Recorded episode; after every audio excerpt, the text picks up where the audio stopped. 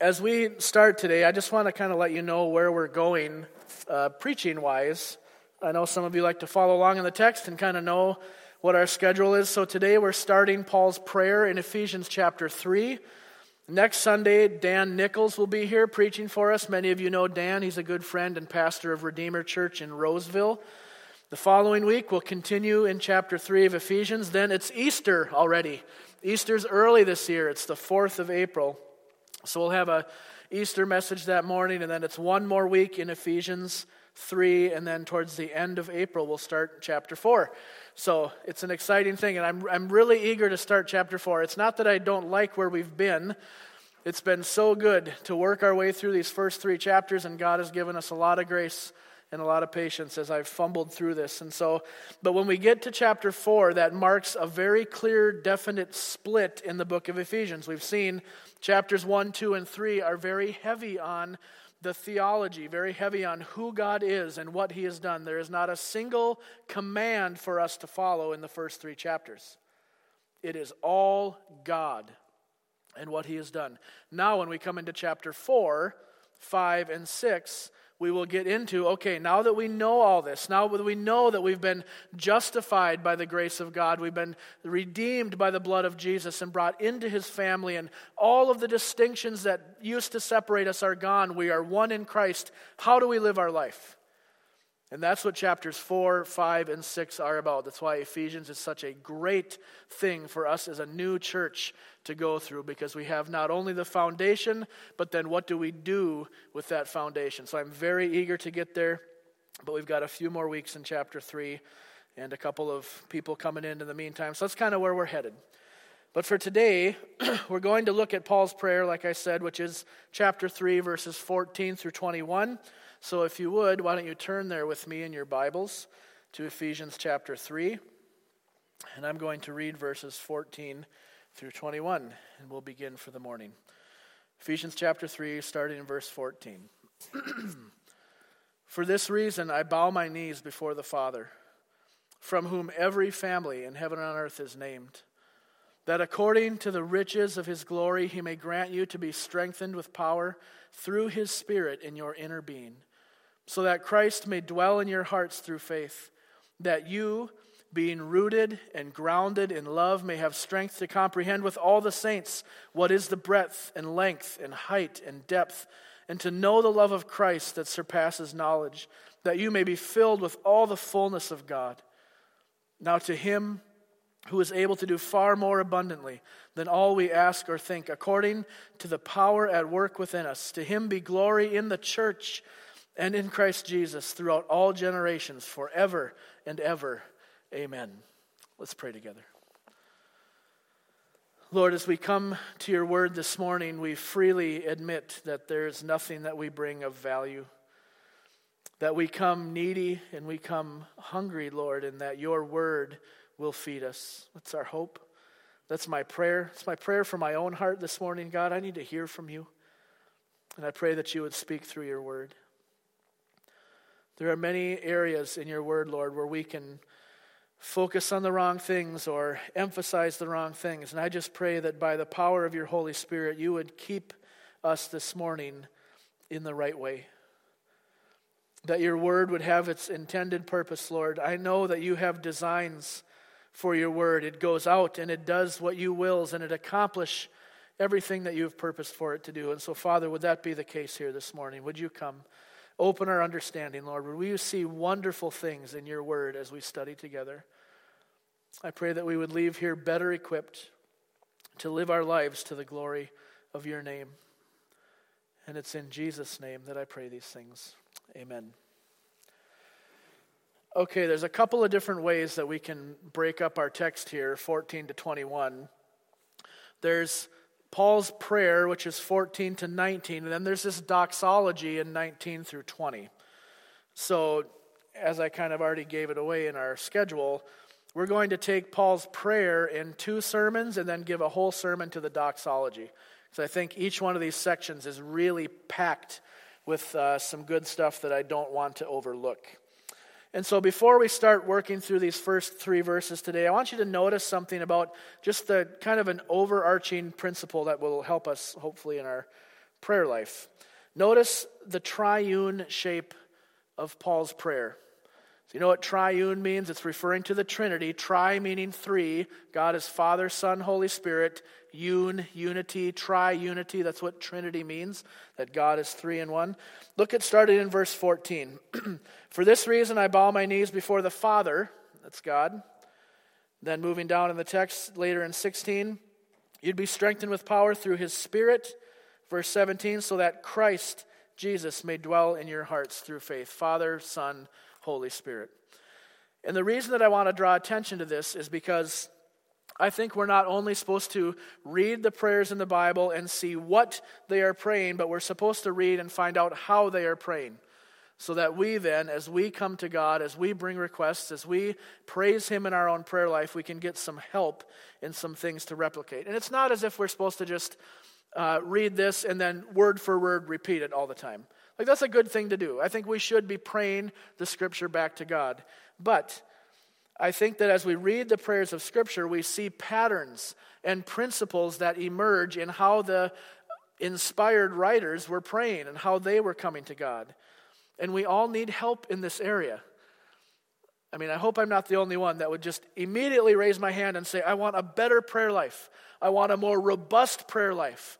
I don't want to just always say the same things over and over and, and get kind of stuck in this repetitious cycle. We need help. We need help in knowing how to come to God. And so, when we see things like this, when we see the writers of Scripture using things like the Trinity, Father, Son, and Holy Spirit, when we see them emphasize God's holiness and His compassion or His love or His hatred of sin or whatever those things are, wouldn't we want to try then and also incorporate those things into the way that we pray, into the way that we approach God?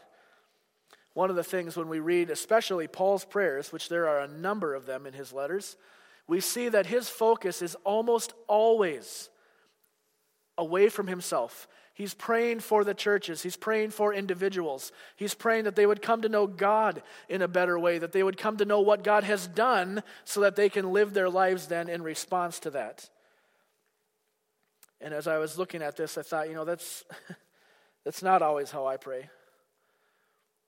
I don't always find myself just focusing on everything around me, and, and that I, I oftentimes find my prayers are centered on my life and my world and what I think needs to happen and what I desire to have happen. Now, it's not that the Bible tells us don't do that. Don't bring your request. Just live your life, do that thing. That's not at all it. Peter, uh, 1 Peter 5, he says, Humble yourselves under the mighty hand of God, so that at the proper time he may exalt you, casting all your anxieties on him because he cares for you. Bring them. Bring these things to God. Paul in Philippians, everyone should know Philippians 4 6. Be anxious for nothing, but in everything, by prayer and supplication, let your requests be made known to God. We are to bring these things to God. So we need to ask, though, is the is the bulk of our prayer content, is the majority of how and what we are praying directed towards ourselves, or is it directed outside of us? And I think when we read the prayers of Paul, we see that his focus is outside of himself. Paul considers all three members of the Trinity as he prays. He considers the holiness of God. He considers all these things. And I was just thinking, as a parent, just for example, is that, am I modeling that? Parents, as we pray with our kids and for our kids, are we modeling both in content and in frequency a healthy biblical prayer life? For some of the older saints whose kids aren't at home, as you pray with one another, men, are you leading your wives in a biblical, healthy pattern of prayer? Women, as you're in studies with one another, are you setting the example for how we should approach God? That's convicting for me because so often that's not where I'm at. One of the things that I've started doing in my own prayer life is praying through the attributes of God. Attributes are characteristics, things that we identify as belonging to God. Nothing will pull the focus off of yourself and put it on God like reading these things. I've been using A.W. Pink's book, Attributes of God. We have these available. It's our resource this month out at the table. You can stop and grab one of these. And what this will do, this, when I say I pray through, this is all I do. You go to the table of contents, and you see this list. You can't see it, but I'll read it for you. It talks about all the things that God is. And so as I pray, I'm just literally thanking God. Thank you that you are sovereign. Thank you that you are wise. Thank you that you are loving. Thank you that you are wrathful. Thank you that you are good and just. All of the things that it lists. Now you have to read the book. Don't just start at the index. You got to read the chapter so you know what you're talking about. But pick one of these up, and I'm telling you what, the way that it has this, this tendency of pulling our focus off of ourselves, I think this is what God does. You remember when your, when your kids were little, or maybe kids, your parents do this, they, they're trying to talk to you and tell you something, you're kind of, and they say, Look at me. I think that's what God does. In our prayer life, He takes your head and He kind of goes, We need to see Him. We need to see who He is. We need to see what He is like and let that information produce in us worship and praise and a way to approach God in prayer that is appropriate. David, in the, in the psalm this morning that you talked about, we need to remember that God is not only loving and gentle and kind and patient, but He is powerful. mighty and strong, and we, we put all those things together and see who God is, that is who we are praying to. And we need to remember that in our prayer life. Now, this is not the main point of the text, but you know what? We're a new church. And I don't want to gloss over this stuff as we go on. I don't assume that everyone's at the same place and that everyone has this rock star prayer life, whatever that would mean. We need help here. I need help here. So pick up one of those books, use that. It's not a book on prayer, it's a book on God. which turns into a book on prayer, right? Because that's how we find out who God is. So, this morning, we're going to look at verses 14 through 16. And I would just want to see two different things. We're going to see, number one, who Paul prays to. And we might think this is super obvious, but in the context of Ephesus, where there was hundreds of gods, it is very important for Paul to clarify who it is he is directing his prayer to. So that's number one, who Paul prays to. Secondly, we're going to see what Paul prays for. And we're only going to get through about a third of that. And when we come back in a couple weeks, we will continue that second point of what Paul prays for. So let's look at verse 14. Number one, this is who Paul's praying to. For this reason, I bow my knees before the Father, from whom every family in heaven and on earth is named. Paul starts in verse 14 the same way that he started in the beginning of the chapter. Remember, for this reason, but only earlier, he interrupts himself and he takes this 12 verse detour. Now, he doesn't do that. He continues to talk about the reason. Remember to see that right away? For this reason, I bow my knee. And I think think we talked about this a couple weeks ago, or maybe it was last week, that I think when he says for this reason, we can look back on everything that Paul has said, especially starting in chapter 2, verse 11. This is all still in that same theme of unity and being brought together and getting rid of the distinction and being one in Christ. He's still in that thought process through the end of chapter 3. So I think for this reason, we can go back and pick up some of the highlights. For what reason? Well, God is near. We've been brought near by the blood of Christ. We have redemption through Jesus' blood. Believers have peace with God. That was chapter 2, verses 14, 15, 17. And we have access to God by the Spirit. These are some of the things I think that's in Paul's mind when he says, for this reason. Okay? So he says, for this reason, I bow my knee before the Father all throughout the Bible, and, and even in secular history and world history, we see that when someone bows, what's happening? If you come into the presence of a king or a ruler or something, by bowing down, you are acknowledging that you are not on the same level as that person as far as whatever the context may be status or authority or position or whatever. It's an acknowledgement that you are below that person or that that person is above you, if you want to put it positively. A couple weeks ago, we talked about the humility that Paul demonstrates in his ministry, right? He's, I'm the least of all the saints, but God gave me grace. We talked about all that. And I think we see again his humility in the way that he prays and the way that he approaches God. He's not presumptuous. He doesn't come to God and be like, hey, what's up, man? He knows who God is. He puts himself under, he prostrates himself and goes below, knowing who God is, knowing his holiness, knowing the sinfulness of his own heart. He bows his knee. And I don't think this is only metaphorical. I don't think this is just an illustrative word he used. I believe Paul physically knelt down. I'm not saying that as a command. I'm not saying we have to do that when we pray. But I think Paul's knowledge of God, think, think about what Paul saw. For one thing, he had the revelation on the road to Damascus, but then he writes to the Corinthian church about this vision that God gave him into the very presence of God. Think of what he knew. And because of those things, he bows to God and puts himself under God's authority. He takes a humble posture, recognizing who he is and who he is praying to. Okay, so now we can ask the question who is he praying to? We know what he's doing, but who is he praying to? He's praying to God, verse 15, from whom every family in heaven and on earth is named. First, let's talk about the significance of being named. In Genesis chapter 2, God gives to Adam dominion and authority over the created universe. And how do we see that dominion and authority being expressed? Adam names the animals. And we know from other places in the Bible that naming something or renaming something is hugely significant.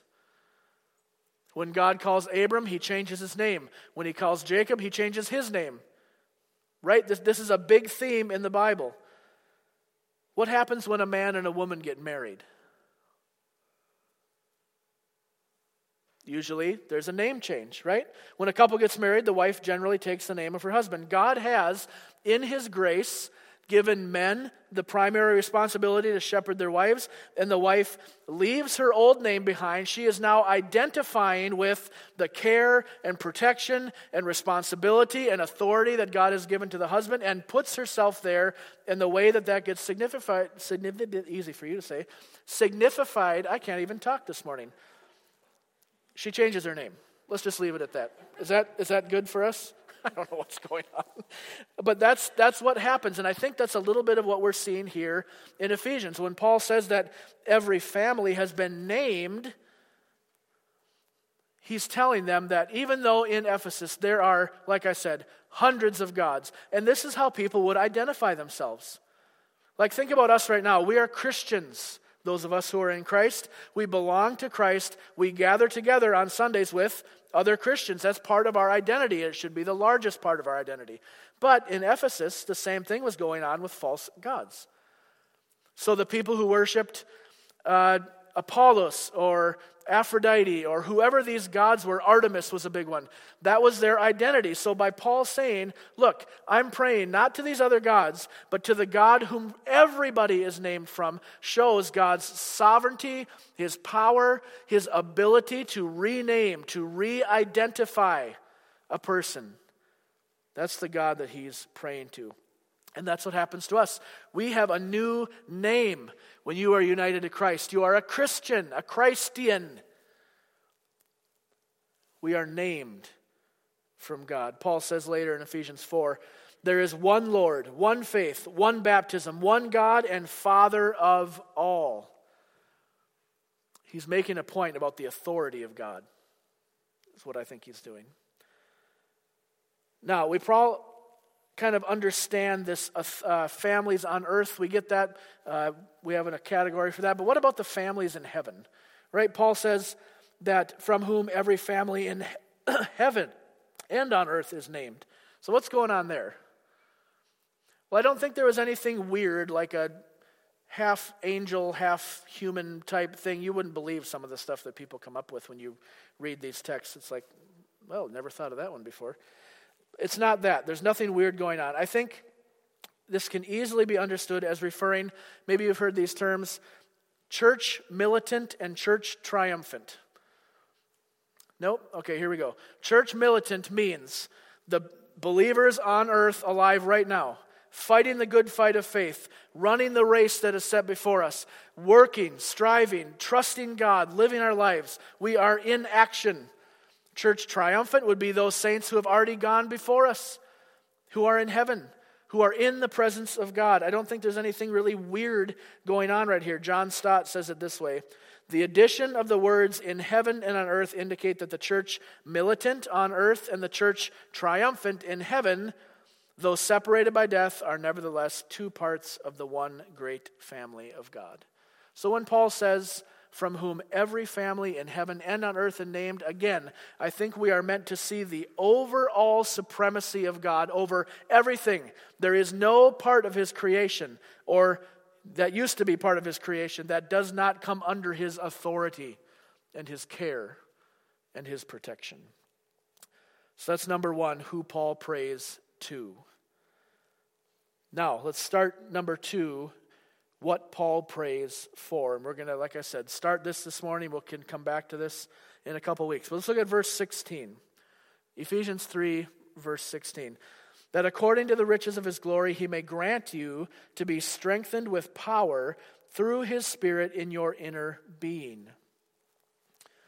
If you remember the prayer of Paul from chapter 1, he prays that the Ephesians would have an expanded awareness towards the end of chapter 1 he's saying that you would know the power of god that you would see it and observe it. Do you remember that? Paul is praying not only here that they would be aware of god's power kind of in an observatory kind of way but that they would experience god's power through this strengthening that he's praying for. This happens through the agency of the holy spirit and rather than being kind of a surface level type of strengthening. He prays for it to go all the way down to the inner man, which is referring to the soul, the heart, the meat of who you are. That's what Paul's praying here for these strengthening. Now, as we look at verse 16, the thing that grounds Paul's request, the thing that gives him the ability to ask for this, is the riches of God's glory. You see that? That according to the riches of his glory, he may grant you to be strengthened, and on and on Paul will go. So, what is the glory of God, and why um, is glory made to be the ground or the kind of the foundation for what Paul is asking for here? We talked about this a little bit at the conference last Saturday, and you can listen to that on the website if you want to. But one of the ways we should think about the glory of God and the Bible talks about it in many ways. It's actually a very hard word to define because the Bible uses it in several different contexts. But for our purposes here, the glory of God is the public, visible display, the manifestation of His perfections. So when the holiness, the splendor, the worth of God go public in a way that is observable, we call that His glory. And when we consider this passage, it's not as if God possesses a small amount of this. Paul is using descriptive words like crazy in Ephesians. We've seen this several times. And when he talks about the riches, he used the same word in chapter 2 to talk about God's grace. Remember the riches of God's grace and kindness? Or chapter 1, he talks about the value of our inheritance, the riches of God's glorious inheritance in the saints. I think the thing that Paul is communicating, and we talked about this before, is that there is no lack in God. None. There's no shortage of grace. There's no withholding of anything. The point of Paul saying riches of glory is to say that it is endless. And he uses that word to help us understand that.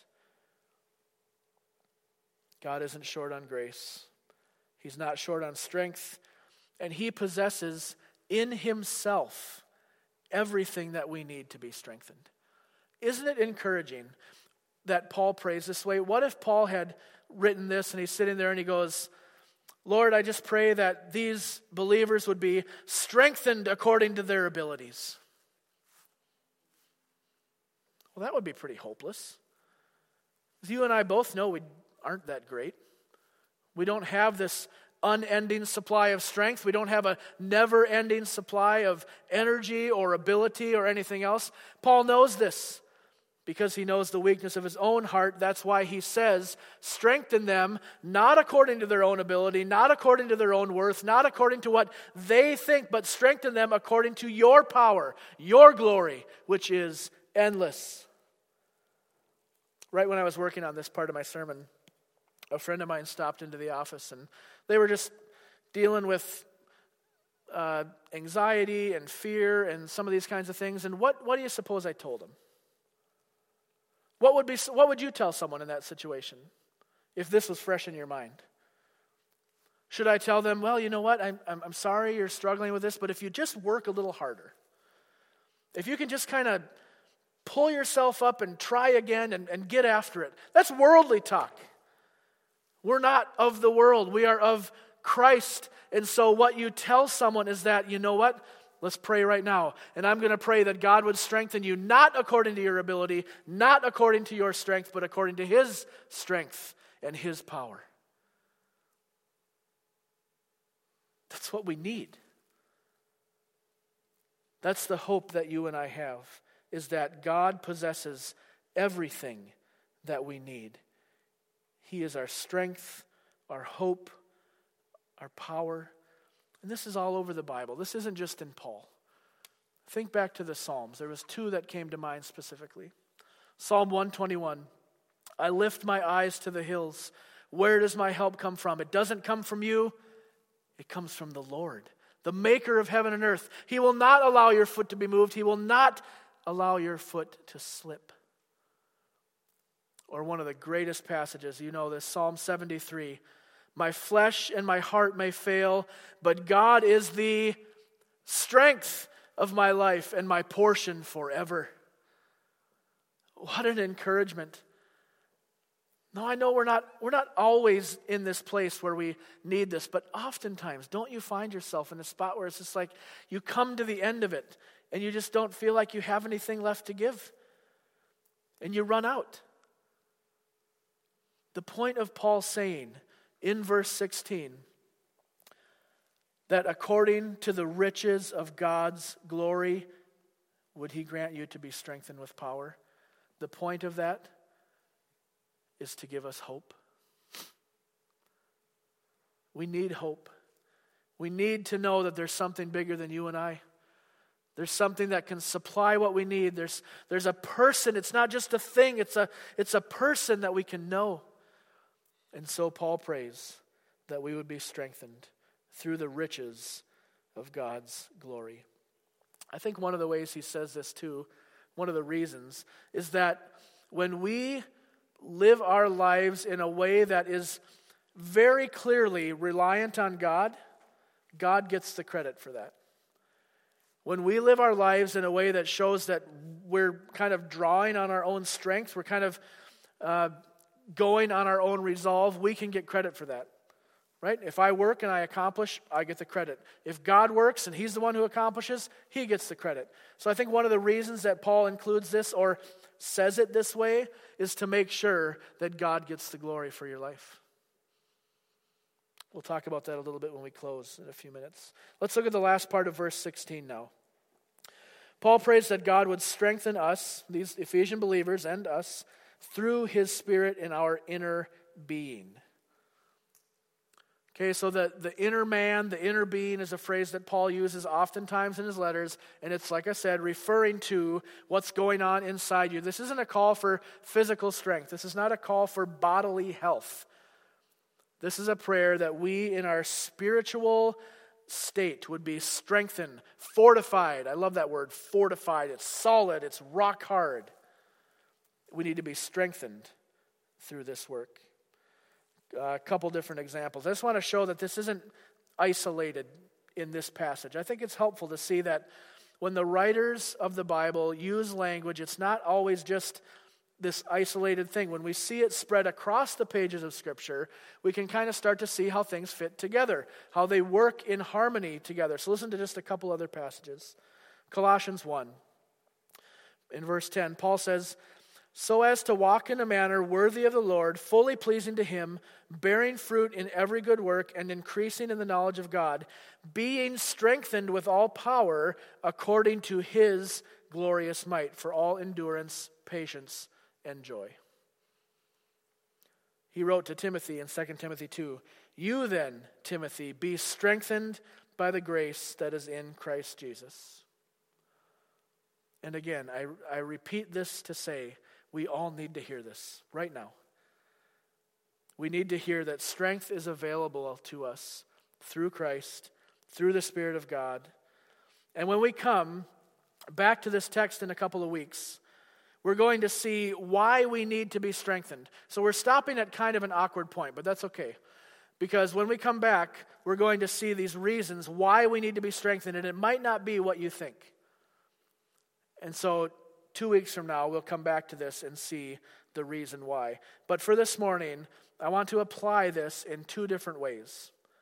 I want to take these verses and give us two different ways of living.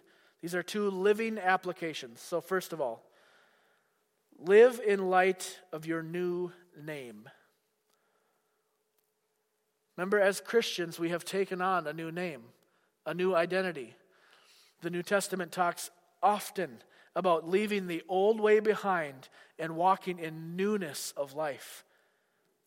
So, to read here that every family in heaven and on earth has been named by God, and we talked about that being a way of God demonstrating his care, providence, authority over his people. Live in light of your new name.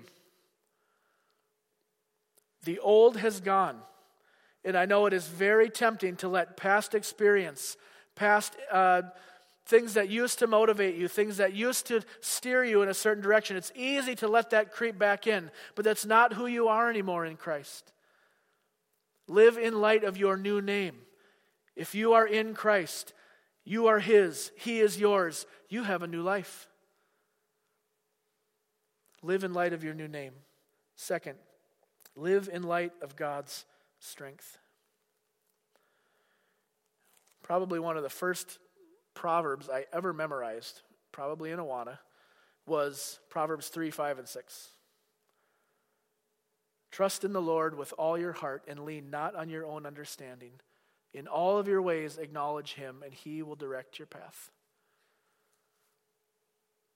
When we live in light of God's strength, it is a turning away from our own self, our own resources, our own abilities that we may think that we have, and it is coming to God empty handed and saying, I need you to direct my path. I need you to guide my life. I turn from myself and I trust in you. Live in light of God's strength. Let's pray together. Lord, thank you for your word. Thank you for this text. Thank you for showing us, Lord, that in your providence, you have made the world in such a way that we can now come into newness of life with you. Thank you that we do not have to rely on ourselves, that you do not hold out an empty promise to us, Lord, but the promise is that if we come to you in faith, you will not turn us out, but you will strengthen us through your Spirit. And so, God, would you make this a reality in our hearts this morning? All of us need strengthening. All of us need fortitude. All of us need a firm foundation to stand on, and that is only found in you. And so, Lord, even now as we come to the table, and as we celebrate what you have done through Christ, I pray that our confidence would grow, knowing that it is all of work of your grace. We thank you and give you praise in Jesus' name. Amen.